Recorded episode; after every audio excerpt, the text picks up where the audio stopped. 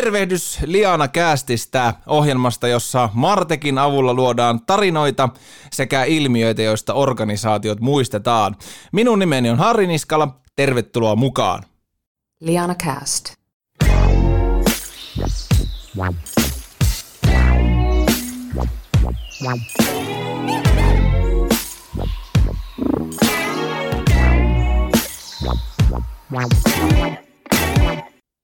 Vieraanani on tänään Lännen Median uutispäällikkö Marjo Oikarinen. Tarkoitus on jutella tiedottamisesta nimenomaan median näkökulmasta. Ja pitemmittä puhetta otetaan vieraslinjoille. Moikka Marjo. No moi. Ensinnäkin kiitos ja mahtavaa, että tulit Liana Castiin vieraaksi. Mitä sulle kuuluu? Miten pääsiäinen sujuu? Pääsiäinen sujuu rauhallisesti kotona, niin kuin varmaan useimmilla meistä tänä vuonna. Mä oon Helsingissä. Työpiste on täällä ja Uudellamaalla vankina. Osa lapsista on Oulussa, eikä olla nähty aikoihin, mutta okay. Kyllä tässä ulkoillessa ja Hangossa käydessä kuluu pääsiäinen. Sinne asti sai lähteä. Ja eiköhän tässä toivota, että piakkoin sitten pääset tapaamaan sukulaisia ja lapsiakin myös tänne Ouluun. Että tilanne sillä lailla normalisoituisi. Hei, jos mennään Marjo ihan alkuun sun työhön, niin minkälainen toi uutispäällikön työpäivä tyypillisesti on? Mitä siihen kuuluu? No mä oon nykyään niin sanottuna viikonvaihde teema feature uutispäällikkönä, eli mä teen viikkokohtaista työtä. Meillä on joka päivälle eri teema, tai ei ihan joka päivälle, mutta on tämmöistä matkailua, ruokaa, terveyttä ja muuta, ja sitten viikonvaihdejuttuja, ja mä paimennan niitä ja ideoin ja vedän porukan palavereja ja näin, niin mulla on vähän erilainen joka viikonpäivä. Et alkuviikosta käynnistellään, sen viikon läpi, mitä jokainen tekee, mitä meillä puuttuu ja ideoidaan tietenkin tulevaakin, mutta sitten mä myös itse käsittelen niitä juttuja joka päivä aina sen teeman mukaan, mitä on, luen vedoksia ja kokoaan verkkojuttuja, osa jutuista, tai kaikki jutut oikeastaan menee sekä printtiin, paperilehteen että verkkoon, ja niitä sitten muokkailen sopivaksi, kehittelen otsikoita ja muuta, että hyvin monipuolista toimenkuvaa, mutta sitten meillä on deski-uutispäällikkö, joka tekee päiväkohtaista uutistyötä. Mä olin samassa hommassa aikaisemmin vuorotellen tämän toisen kanssa, ja sehän on sitten päivä kerrallaan menoa, ja joka aamu lähdetään tavallaan alusta. Toki suunnitelmia aina on, mutta semmoista nopeaa reagointia. Et nyt on vähän hitaammalla puolella ja kivaa vaihtelevia päiviä. Miten sä päädyit sun nykyiseen työtehtävään ja työrooliin? No, nykyiseen työtehtävään mä päädyin 2014 syksyllä, kun Lännen Media perustettiin tai aloitti. Lännen Media on tällä hetkellä 11 maakuntalehden yhteinen toimitus, joka tekee valtakunnallisia uutisia ja just näitä teema- ja viikonvaihdejuttuja ja ulkomaita. Ja se perustettiin silloin pohjoisen ja läntisen Suomen lehtien toimitukseksi, kun alkoi näyttää, että tässä ei enää yksin pärjätä. Että mulla oli onni päästä mukaan. Ainahan siinä on monenlaista työkokemusta ja sattumaa ja tuuriakin mukana, mutta mä olin siihen aikaan Kalevan sunnuntai-liitteen vetäjä. Ja tehnyt aika paljon just tämmöistä viikonvaihdetyötä ja silloin mut valittiin sitten siihen lukemistotuottajaksi. Eli Kaleva sai yhden näistä niin sanotuista johtoryhmäpaikoista isona lehtenä. Olin hyvin innostuneena ottamassa sen vastaan, koska tämmöistä samanlaista ei ole Suomessa ikinä aikaisemmin tehty. Että tämmöinen yhteistoimitus, joka työ sujuu enimmäkseen etänä. Miten Lännen Medialla noin niin kuin yleisesti menee? Te olette iso mediatalo, niin miten teillä menee yleisellä tasolla tällä hetkellä? No tietenkin meidän jokaisella lehdellä tavallaan menee vähän eri tavalla ja osalla on menossa lomautuksia tämän koronakriisin ja monen muunkin asian takia, mutta Lännen Mediassa me sitten toistaiseksi toimitaan aika lailla ennallaan.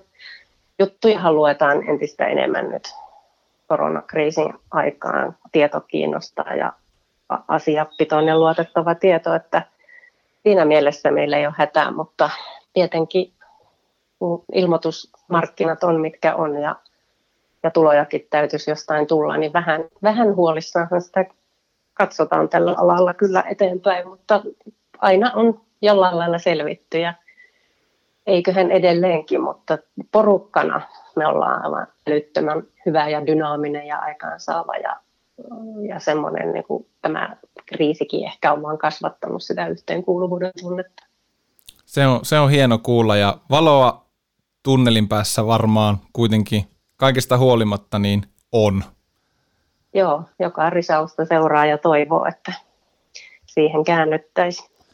Koronaviruksen aiheuttama kriisi on meilläkin Liana-kästissä ymmärrettävästi jollakin asteella ollut joka jaksossa tähän asti esillä, niin, ja niinpä se on nytkin. Millä mieli sä oot niin kun alan ammattilaisena seurannut yleisesti uutisointia tästä kriisistä?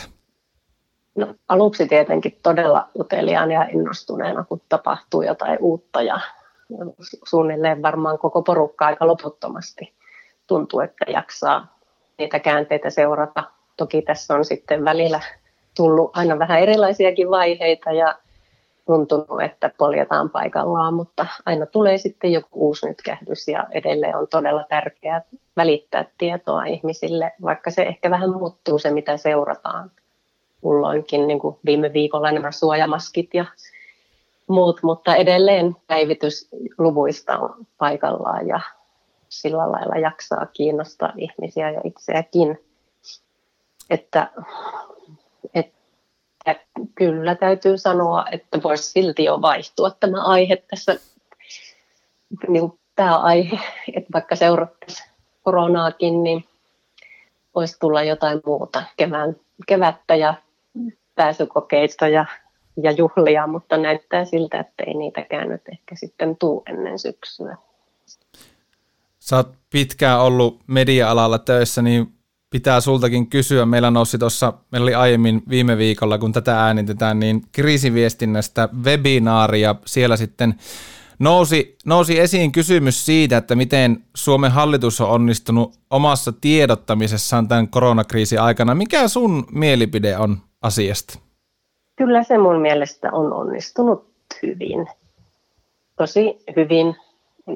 Ei voi väittää, että ei olisi tiedotettu tarpeeksi. Tiedotustilaisuuksia on ollut suunnilleen päivittäin ja varmaan ihmiset aluksi seurasi niitä innokkaammin kuin nyt, mutta median täytyy jaksaa edelleen seurata ja raportoida niistä. Ja sitten se, että vaikka on onnistuttu, ollaan selkeäsanaisia hyvin esillä, niin journalismin tehtävähän on kuitenkin olla aina kriittisiä ja nimenomaan vallanpitäjiä kohtaan. Että kyllä sieltä vähän joutuu kaivelleen kuitenkin sieltä sanojen taustalta merkityksiä ja muita puolia, että ei ihan kaikkea kuitenkaan hyväksy, mitä tämä hyvin tiedottava hallitus kertoo. Miten sitten, jos tarkastellaan yritysten tiedottamista tämän kriisin aikana, niin mitä ajatuksia sulla siitä sitten on herännyt? No minä en nyt hirveän tarkasti ole seurannut yritysten tiedottamista, kun en ole siinä deskiutispäällikön roolissa. Niin, nyt. Aivan. Mutta silloin tällöin ja kysyin kollegalta Jussi Orellilta, miten hän on kokenut sen nyt tänä aikana. Hän arveli, että on voinut ehkä tavallista vähemmän jopa tulla tiedotteita, joita tulee todella paljon Lännen Median sähköpostiin, mutta tietenkin nyt se sitten ehkä monet yritykset jättäneet vähempiarvoiset asiat tiedottamatta, eikä niihin suoraan sanottuna ehtisi kauheasti kiinnittää huomiotakaan, että kyllähän se niin menee, että sieltä sitten valikoidusti uutispäällikkö tai kuka sitä virtaa seuraakaan, niin valitsee ne hyvin nopealla sisäyksellä, mikä kiinnostaa ja mistä ehditään ylipäänsä tekemään, että korona on ollut niin ylivoimaisesti yli kaiken muun ja meillä on aika pieni porukka. Mutta kyllä ne kaikki läpikäydään, joka ikinen jollain lailla silmäillään se tiedote ja jos joku soittaa sitten perään, niin mielelläni ohjaan sitten vaikka näille meidän lehdille suoraan, jos ne on jotain paikallisempia asioita ja näin, että pyritään seuraamaan muutakin elämää. Mitä sitten, jos ihan yleisesti miettii, sullakin kokemusta siltä päivittäismedian puolelta on, niin mitä kannattaa erityisesti ottaa huomioon kriisiajan tiedottamisessa? Ensimmäinen ehkä, mitä tulee mieleen, että kannattaa pysyä asiassa. Että ihan mistä tahansa ei tosiaan kannata tiedottaa, niin kuin sanoin tuossa edellä. Ja sitten kun päätyy siihen, että nyt tiedottaa, niin tiukasti on joku asia, jonka haluaa kertoa ja pysyy siinä selkeästi, yksinkertaisesti ja muistaa sen ajankohtaisuuden, että se ei kovin laajalle menneeseen eikä tulevaan mene, vaan pysyisi siinä ytimessä, mikä on sillä hetkellä tärkeää. Ja luottamus, semmoinen, että kertoo sen kaiken, minkä voi siitä asiasta ja rehellisesti myös huonotkin puolet, koska se on aina paljon uskottavampaa kuin se pelkkä ylistäminen siinä omassa asiassaan, vaikka se joskus voi olla se omasta mielestä semmoista, että kehuja ei voi säästää, mutta meidän kannalta se ehkä semmoiset ylisanat, ne vähentää sitä luotettavuutta ja uskottavuutta ja tulee vähän semmoinen torjuva reaktio. Ja sitten senkin voi sanoa rehellisesti, jos ei jotain tiedä. Ja sitten näin Lännen medialla, kun aina silloin tällöin joutuu kuitenkin jonkun ison Ylen tai Hesarin varjoon, että me ei saada kysymysvuoroa tiedotustilaisuudessa tai ei vastata puhelimissa, kun soitetaan jostain asiasta, niin sen toivoisin, että pyrittäisiin mahdollisuuksien mukaan vastaamaan jokaiselle kiinnostuneelle medialle erikseen sitten vielä, että ei oltaisi ihan vaan tiedotteiden varassa, koska semmoista ei oikeastaan kukaan halua aina vaan toistaa niitä juuri samoja asioita, vaan jos saa esiin jonkun oman kysymyksen ja asian nostaa, niin kaikki sen mielellä tekee. Vieraana Liana Castissa on Lännen median uutispäällikkö Marjo Oikarinen. Miten jos mietitään tiedotteita ylipäätään lisää, niin millainen tiedote sitten on median näkökulmasta kiinnostavaa, että se sieltä nousee esille? Jaa, tämä ei ihan helppo kysymys, mutta tässäkin just se ajankohtaisuushan on ennen kaikkea tärkeä. Siis se, ja se, että se täyttää sen uutisen määritelmän, mitä nyt on esimerkiksi se, että se on yllättävää ja joku uusi käänne, joku muutos isossa trendissä tai joku ihan yllättävä tapahtuma, joka, jota ei ole osannut ajatella ja ottaa huomioon, niin tämmöiset kyllä kiinnittää heti huomion. Ja jos siinä on jotain semmoista valokuvaa tai muuta, mitä voi tuoda siihen lisäksi, niin ainahan se on hyvä. Mutta heti se otsikko, millä se tuodaan sisään, niin se on tärkeä, koska nehän me silmäillään siinä, että hylätäänkö vai hyväksytäänkö. Ja tosiaan se pitää olla sitten semmoinen yleistajuinen, ei ammattijargonia eikä liian vaikeita sanoja, vaan semmoinen kansantajuinen, jonka ymmärtää heti. Että yrittää saada se semmoiselle kielelle, että ei käytä semmoista omaa teknistä tai muuta sanastoa, koska se on vaikeasti avautuva ja sitten se jää helposti huomaamatta, ellei heti tajua, että tämä nyt on aivan ehdottoman tärkeää, joku todella iso yrityskauppa tai muuta vastaavaa. Ja humoristinenkin se saa olla, ei tietenkään sovi joka asiaan, mutta jos se suinkin sopii, niin ehkä semmoinen jonkunlainen kepeyskin voi joskus olla paikallaan. Tietenkin riippuu asiasta. Niin, tiedote on tosiaan uutinen eikä markkinointiviesti. Sanoitkin tuossa paljon hyviä pointteja, niin kuin, että mitkä sitä kiinnostavuutta nostaa jo aiemminkin ja näin, mutta onko siellä mitään muuta semmoista, no se otsikko tietysti, tai toimitus aina silmäilee nämä otsikot läpi, niin onko se otsikko nimenomaan se, millä voi erottautua, tai nouseeko mitään muuta mieleen semmoista, millä sieltä massasta voi pompata esille? Otsikko on ehdoton ykkönen, joo, ja se, että siinä heti tulee se yllättävyys jollain tavalla esiin. Ja semmoinen tarpeeksi yksityiskohtainen, että jos se on ihan, jos yrittää sillä otsikolla kertoa sen koko asian, mistä on kyse, niin sehän ei onnistu. Eihän se yleensä herätä kiinnostusta, jos se on hyvin yleinen. Mutta jos sieltä nostaa jonkun tietyn yksityiskohdan omalta alaltaan, niin jos se on jotain pienempää kuin todella semmoinen mullistava asia, joka muuttaa koko yhteiskunnan tai asuntokauppa romahti tai jotain, niin nämähän on helppoja. Mutta jos haluaa tiedottaa jostain vähän pienemmästä asiasta, niin mahdollisimman yksityiskohtaisesti konkreettisia sanoja. Ja tosiaan sanoinkin, että valokuva on hyvä liite tai joku kaaviokuva, helppo kaavio, joka havainnollistaa asiaa. Ja ehkä jos siihen nyt sitten pystyy jotain liittämään mukaan, niin semmoista värikästä havainnollista yrityksestä kertovaa perustietoa voi olla myös vaikka liitteen. Muistuuko sulla mieleen mitään tiedotetta ihan viime ajoilta tai sun uran varrelta, joka olisi ollut erityisen onnistunut sun mielestä, ja jos muistuu mieleen, niin mikä siinä teki sen, että se oli niin kuin erityisen onnistunut? No, meillä oli vasta Lännen Mediassa juttu kriisiviestinnästä, yritysten viestinnästä, jossa oli haastateltavana viestintäkonsultti Harri Saukkomaa, ja häntä voisin lainata tässä.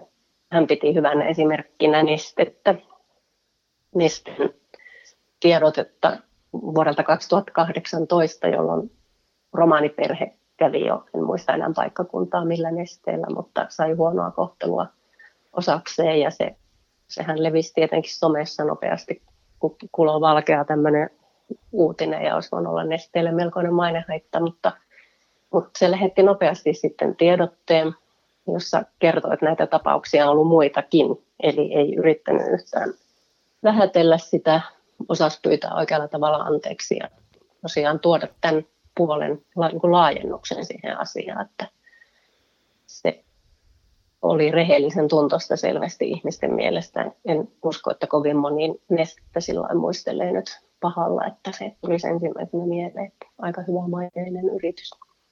Kyllä, siitä ollaan kyllä samaa mieltä, että ei ole kyllä ainakaan mainehaittaa jäänyt siitä. Jos vähän vetään, Marjo Oikarinen, vähän lankoja yhteen, niin kuuntelijoillekin paljon viestinnän ammattilaisia linjoilla kuuntelemassa, niin mitkä 3 asiaa nyt olisi semmoiset tärkeimmät miettiä, kun lehdistötiedotetta aletaan laatimaan? No, ensimmäisenä tietenkin se, että mikä tässä asiassa on uutinen muille ihmisille, ei yrittäjälle, yritykselle itselleen, vaan mikä siinä on muille uutta, outoa, yllättävää muutosta, mikä nyt vaan uutisen kriteerin täyttää, ja läheistä. Se läheisyys on sellainen, joka siihen pitäisi yrittää mukaan saada, että se kiinnostaa ulkopuolisia ihmisiä. Sitten toiseksi kohderyhmä. Ehkä molemmilla tavoilla se, minkälaiselle medialle lähettää sen tiedotteen, että myös se, että ketä sillä sitten halutaan tavoittaa sen median kautta. Että aika harvassa asiassa lopulta ollaan me kaikki suomalaiset kohteena, niin kuin tässä koronaviestinnässä ollaan, mutta yleensä se jakautuu aika lailla. Ja sitten mikähän olisi se 3. Ehkä se avaaminen, että mitä merkitystä sillä asialla sitten on sille kohderyhmälle. Ensin se, että saa sen kiinnostua, kun miettii, mikä se on, ja sitten se, että mikä merkitys sillä on, miksi hänen pitäisi kiinnostua siitä, että mitä annettavaa yrityksellä on siinä asiassa. Miten sitten, jos mietitään median näkökulmaa, paljon tulee tiedotteita aina tarjolle, niin mikä on semmoinen punainen vaate, minkälainen tiedote on semmoinen, että ei ainakaan media lähde julkaiseen? Pystyykö semmoista edes määrittelemään millään lailla, semmoista ehdotonta no-no? Ehkä ei yksiselitteisesti, mutta tietenkin kääntöpuoli siitä kaikesta, mitä on sanonut. Eli jos on heti otsikossa tai alussa jotain hyvin yksityistä tai semmoista niin kuin pientä piiriä kiinnostavaa sanastoa, ammattislangia, semmoista, jota ei edes media-alan ammattilainen ymmärrä, niin se on aika vaikea sitten suhtautua niin, että tästä nyt saa kiinnostavan jutun lukijoille. Eli se kieli, jonka pitää olla selkeää, konkreettista, ymmärrettävää. Jos se ei sitä ole, niin se aika helposti kyllä jää käsittelemättä. Ja muutenkin sitten ehkä semmoinen liian mainosmainen tiedote on tiedote, ja sitten on yrityksen mainokset erikseen, mutta semmoinen ylisanoja käyttävä, vähän pullisteleva, rehentelevä ehkä, niin se ei tiedotteeseen sovi, että vaikka halutaan olla maailman parhaita, niin sitten se ei mene läpi, jos se tuolla tavalla esitetään, että kyllä se pitää olla sitä asiaa ja luotettavaa asiaa siinä sisällä. ei voi lähteä liikaa hypeettämään omia juttujaan, vaan silleen taiteella semmoisen neutraaliuden ja kiinnostavuuden välillä. Olisiko se semmoinen? Joo, kyllä. Sopivan neutraali, mutta sieltä se konkreettinen asia ja joku yksityiskohta, että ahaa, tätä en ole tullut ajatelleeksikaan. Että semmoinen oho-ilmiö on varmasti meidän molempien aloilla hyvä asia. Kyllä. Niin yrityksille kuin tässä journalismillekin. Kyllä, siitä on helppo olla samaa mieltä. Miten paljon sä, Marjo, seuraat niin kuin ulkomailla tapahtuvaa tiedottamista? Mitä sä sieltä toisit tänne Suomeen organisaatioiden ja yritysten tapaan tiedottaa? No siitäkin on aika vähän kokemusta. Joo. Jonkun verran ollut jollain lehdistömatkoilla, mutta siitäkin on aikaa, että mitä nyt sitten ulkomaisia tiedotusvälineitä seuraa ja sieltä voi jotain kuvaa saada, mutta jos pitäisi määritellä, niin joku semmoinen itsetietoinen nöyryys olisi ehkä oikea tapa, että ei nöyristele, vaan tietää arvonsa ja näin, mutta että esittää sen sille kuulijalle tai lukijalle sillä tavalla, että ei oletakaan, että hän tietää alasta kaiken. Ehkä ei mitään, mutta varsinkaan kaikkea, eikä ymmärrä sitä toimialaa, että ei pidä niin kuin itsestään selvänä, että ai sääkö tiedä, että me ollaan tässä maailman paras tai suurin, ja että miten sä et ole tästä kuullutkaan. Että semmoinen vähättelevä asenne on varmaan pahinta mahdollista, että jotenkin ehkä jossakin päin maailmaa osataan se itsetietoinen nöyryys aika hyvin. Niin, ja toki meillä härmäläisillä se niin kun monesti se nöyryys saattaa olla sitten vähän liikaakin esillä, että vähän vähätellään sitten omia suorituksia tai mitä yritys on vaikka saanut aikaan, niin sekin tulee. Joo, sitä ei kannata kyllä myöskään tehdä. Jos lähtee jostakin puhumaan, niin kannattaa sitten tehdä se varmaan ihan sopivasti rintarottingilla. Joo, mutta varoa pitää, ettei mene liian kehumiseksi, koska sitten tulee aika nopeasti suomalaisilla lukijoillakin vastareaktio.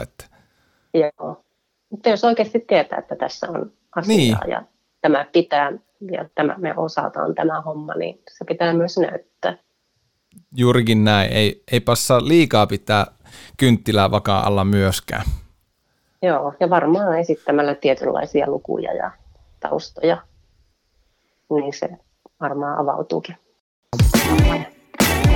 Meillä Liana-kästissä on kaikille vieraille tämmöinen viestinnän viisaudet vakiokysymyspatteristo, ja niin ikään tässäkin jaksossa Lännen Median uutispäällikkö Marjo Oikarinen, pääset niihin vastaamaan. Miten jos mietitään ihan näin, että mikä on sinun viestintävinkki kesää kohti mentäessä? Joo, no tänä keväänähän se on kaikenlaisen valon tuominen. Tietenkin luonnonvalo lisääntyy onneksi ja se on varmasti paljon helpompaa viestiä sitä, että vaikka tämä koronakriisi jatkuisi, niin löytyy uusia tapoja ulkoilla ja pitää yhteyttä ja ehkä harrastaa liikuntaa ja keksiä. Jotenkin semmoiselle uudelle luovuudelle on hyvin tilaa ja mitä on huomannut yrityksistä, että tosi monet on aika näppärästi keksinyt uusia toimintatapoja. Meillä oli just vasta juttu lentokenttäparkkifirmasta, joka on ruvennut jakaa ruokaa ja kaikki tämmöiset on ainakin itselle ilahduttavia ja uskon, että muillekin. Et kun ei voi matkailla ulkomaille, niin ehkä tarjota kotimaassa sitten jotain oman yrityksensä ajanvietettä tai hyötynäkökulmaa tai jotain tämmöistä, niin semmoisilla on nyt kyllä tilausta. Mikäs sitten oli viimeisin markkinoinnin tai viestinnän teknologia, jonka olette Lännen Medialla ottanut käyttöön? No Teams, tämmöinen, joka ollaan koporuokan käyttöön otettu ihan jatkuvana palaveri- ja chattivälineenä. Meillä oli aikaisemmin Skype-palaverit ja tietenkin kaikilla oli, että miksi pitää muuttaa, kun tämä on toiminut hyvin, mutta eiköhän Teams ole toiminut vähintään yhtä hyvin, jos ei paremminkin. Tyytyväisiä ollaan. Mahtava kuulla. Mikä on media-alan markkinoillisesti tai viestinnällisesti suurin haaste tulevaisuudessa, varsinkin nyt kun koronakriisistä aikanaan yli päästään? Tämä on helppo saada lukijat maksamaan jutuista. Yllättävän paljon edelleen näkee sitä, että somessa toivottaisiin, että jaettaisiin sillä tavalla, ettei ylitettäisiin maksumuuria ja muuta, mutta medialehdet on yrityksiä siinä, missä muutkin, ja meille toimittajillekin pitäisi pystyä maksamaan palkkaa ja harva jakaa työtään ilmaiseksi, eikä se ole periaate. Että se, että kaikki ymmärtäisi sen edes, vaikka eivät suostuisi ja maksaa. Jos me ei tehdä tarpeeksi hyvää jälkeä, niin okei. Mutta se, että sitä ei kyseenalaistettaisi, että siitä pitää maksaa. Tuossa aiemmin tuli hyvästä tiedottamisesta esille toi Nesteen tapaus, mutta jos yleisesti mietit organisaatioita, niin tuleeko mitään organisaatiota mieleen, joka toistuvasti onnistuisi erittäin hyvin omassa viestinnässään tai markkinoinnissaan, ja jos tulee, niin mikä siellä on se syy, että se on sun mielestä erittäin onnistunutta? Tuleekohan mulla nyt tuon Nesteen lisäksi muuta mieleen? Nestehän on onnistunut muutenkin tässä lentokonepolttoaineessa ja ympäristöystävällisyydessä ja muussa. No, Marimekko, se tulee mieleen siksi, kun tässä on tulossa siihen liittyvää juttua, niin sekin on kyllä notkahduksista huolimatta sieltä aina noussut ja kyennyt olemaan uudistuva ja tämmöinen positiivinen Suomi-maamerkki. Tässä aika isoja tuli, mutta ainakin kaikki tuntee.